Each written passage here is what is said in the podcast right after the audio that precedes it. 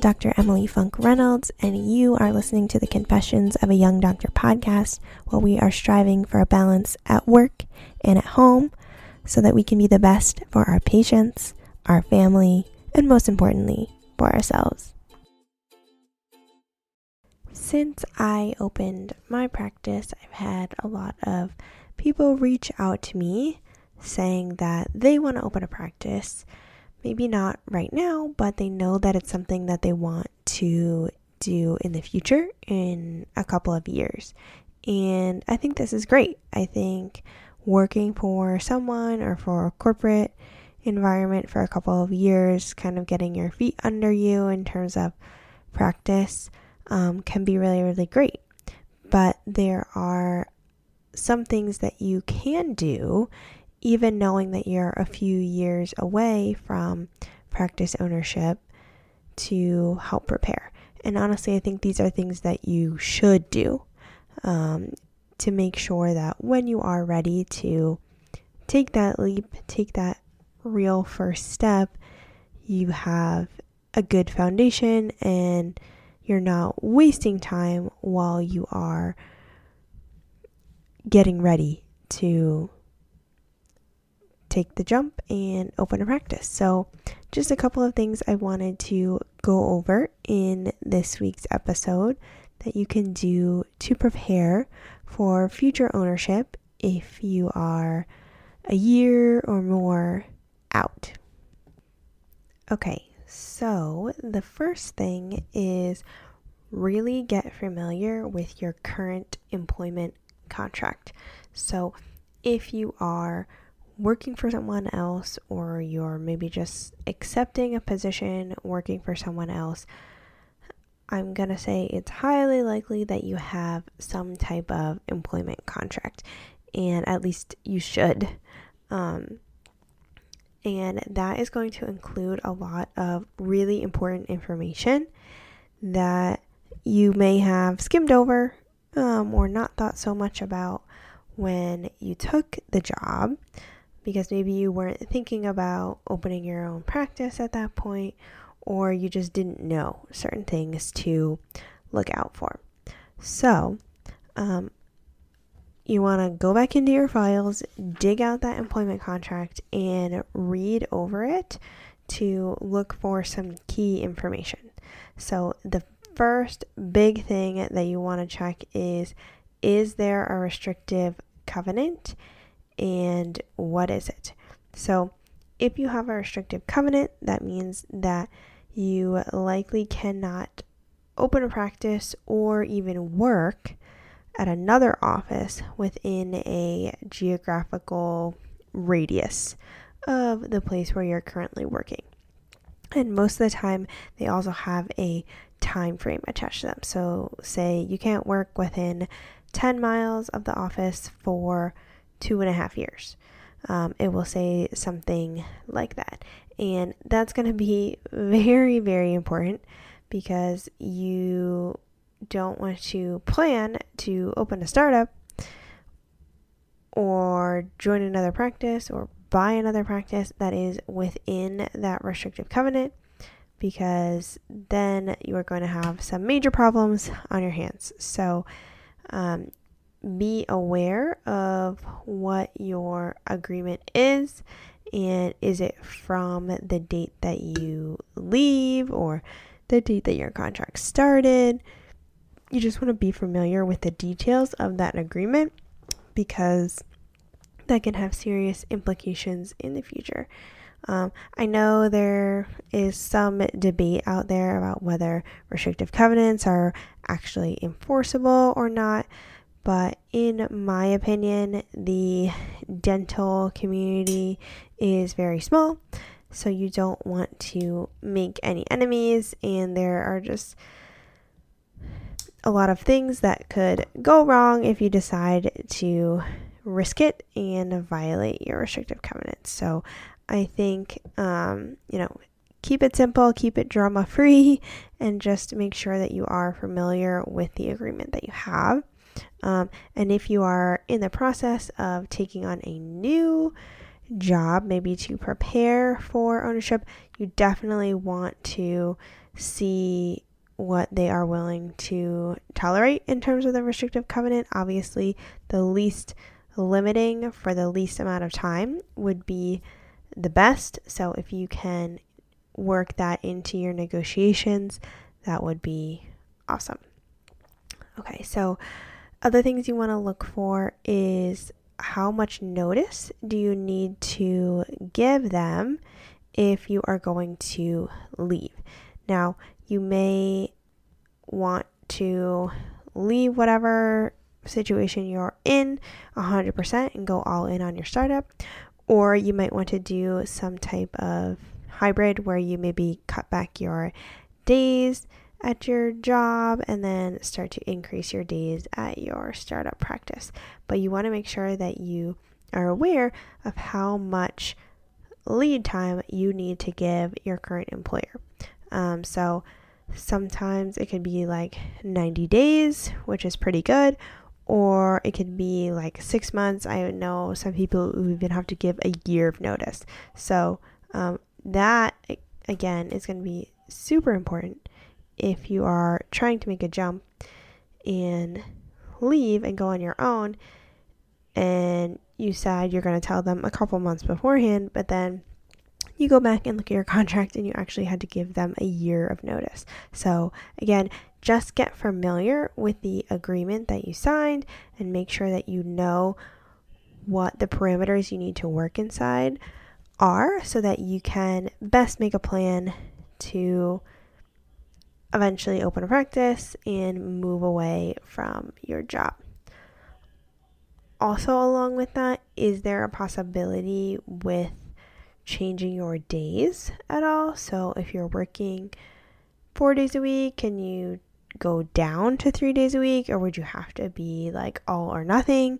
Um, if you only work, you know, three out of five days in the week, could you change around which dates those are, or is it in your contract, like specifically these dates of the week, or whenever you work? And now, you know, obviously, just because something is written in your contract doesn't mean that you couldn't go back to your employer and try to talk to them and see if they could work with you. But likely that's not going to happen until close to the time where you're ready to actually open a practice and you have some things already in motion. So you want to be able to prepare for, you know, kind of quote worst case scenario. So to know all of what you're working with so that you can make sure that you are setting yourself up for success. One final thing you might want to check in your contract is if there's any restrictions on patients and staff. So if there's anything that says like you can't take existing patients from the practice that you're in or um, any staff members. I personally wouldn't recommend doing either of those things. Um, again, just because it's not a good interprofessional relationship, I would say, to kind of poach patients or take staff members with you when you leave. Um, but, you know, again, you want to just make sure that you know what is within the realm of possibility if you did want to do it. Um, basically, take your whole contract out, read through the whole thing, see if there's anything that might affect you opening a practice in the future. Um, and if you need to, maybe consult a lawyer, um, a contract lawyer Hopefully, you had one help you in the negotiations of your contract. Um, but just see what your options are and what they potentially could put up as roadblocks for you in the future so that you know what you're dealing with. The point of this is not really for you to do anything about it, um, you're more just gathering information. And then, if you are at the point where you need to renew your contract or something like that, you can ask for different things in terms of negotiation, and it will also help you to plan for the future. Okay, so that is the whole contract piece. The next thing that I would recommend is getting your finances in order. So, when you open a startup or you take on an acquisition to buy an existing practice, unless you have a stash of money lying somewhere, you are going to need to take out a bank loan. And I know it seems crazy with all of the education debt that we have to take out even more loans. Um, but there are specific healthcare lending sectors um, at most major banks, and they know that we are coming from school with large amounts of educational debt. So, having educational debt is actually not going to prevent you from being able to get a practice loan. However, having other debt like credit card debt is not good. Okay, so you want to make sure that you have a good credit score. So make sure that you are doing things to keep your credit score high. Make sure you're paying your bills on time. Um, and if you do have any like personal debt that is not education debt or like a home mortgage, um, you want to pay that off ASAP. Um, it can take a decent bit of time to get your credit score up if it is not the best. So, um, that is something that you definitely don't want to let go by the wayside. Um, and start working on that now if you are not in a good position in terms of your credit score. You, one of the biggest things that you can do is try not to become a victim of lifestyle inflation. So you want to avoid having a lot of high fixed expenses. Um, so, you know, maybe don't get that super fancy car with a large payment every month. Try to limit your spending as much as possible because those are things that the bank is going to look at. It doesn't mean that you can't, you know, live your life. Um, at the time that I got my practice loan, we did have a house with a mortgage. Um, and that was not a problem because I had good credit score and I didn't have any other high fixed expenses at the time. So I didn't have a large car payment or anything like that. Um, and I didn't have any trouble getting a practice loan. But really, without that loan, it's going to be very, very difficult for you to open a practice. So don't worry about your educational debt. Um, but make sure that you are keeping the rest of your finances in order.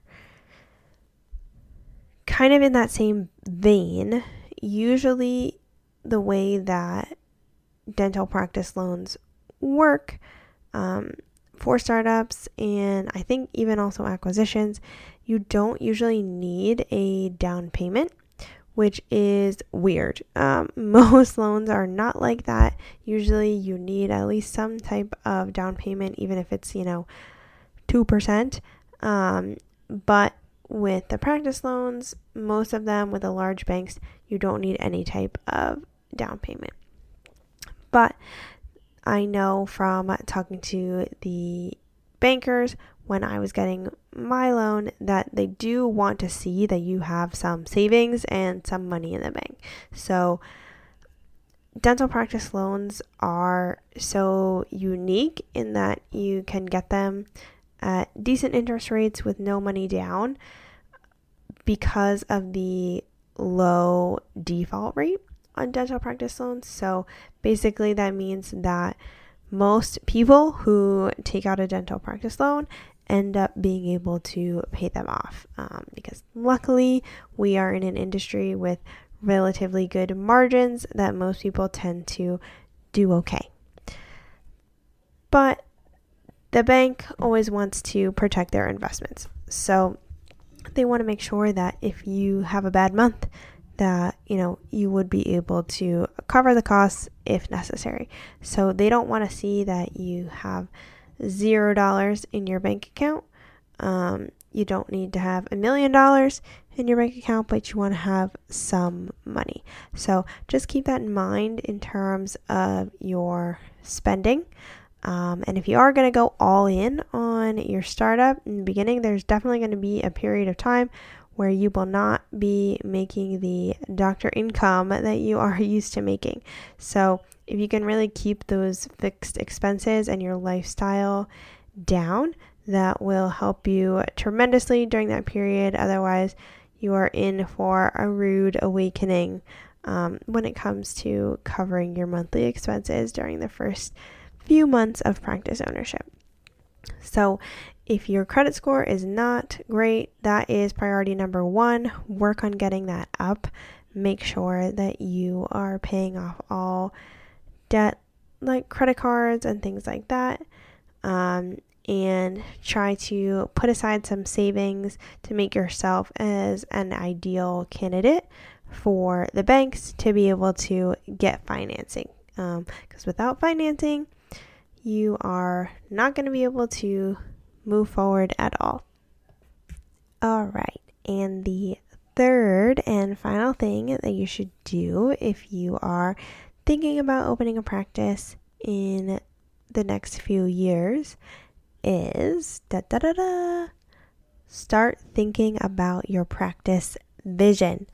If you have been a long-time listener of the podcast, you probably knew this one was coming on this list. I am so big on the practice vision, and I will continue to hammer this into all of my listeners until they are tired of hearing it. But it is so important to know where you're going. So, when I say practice vision, I mean how do you imagine your practice? What does the work environment look like?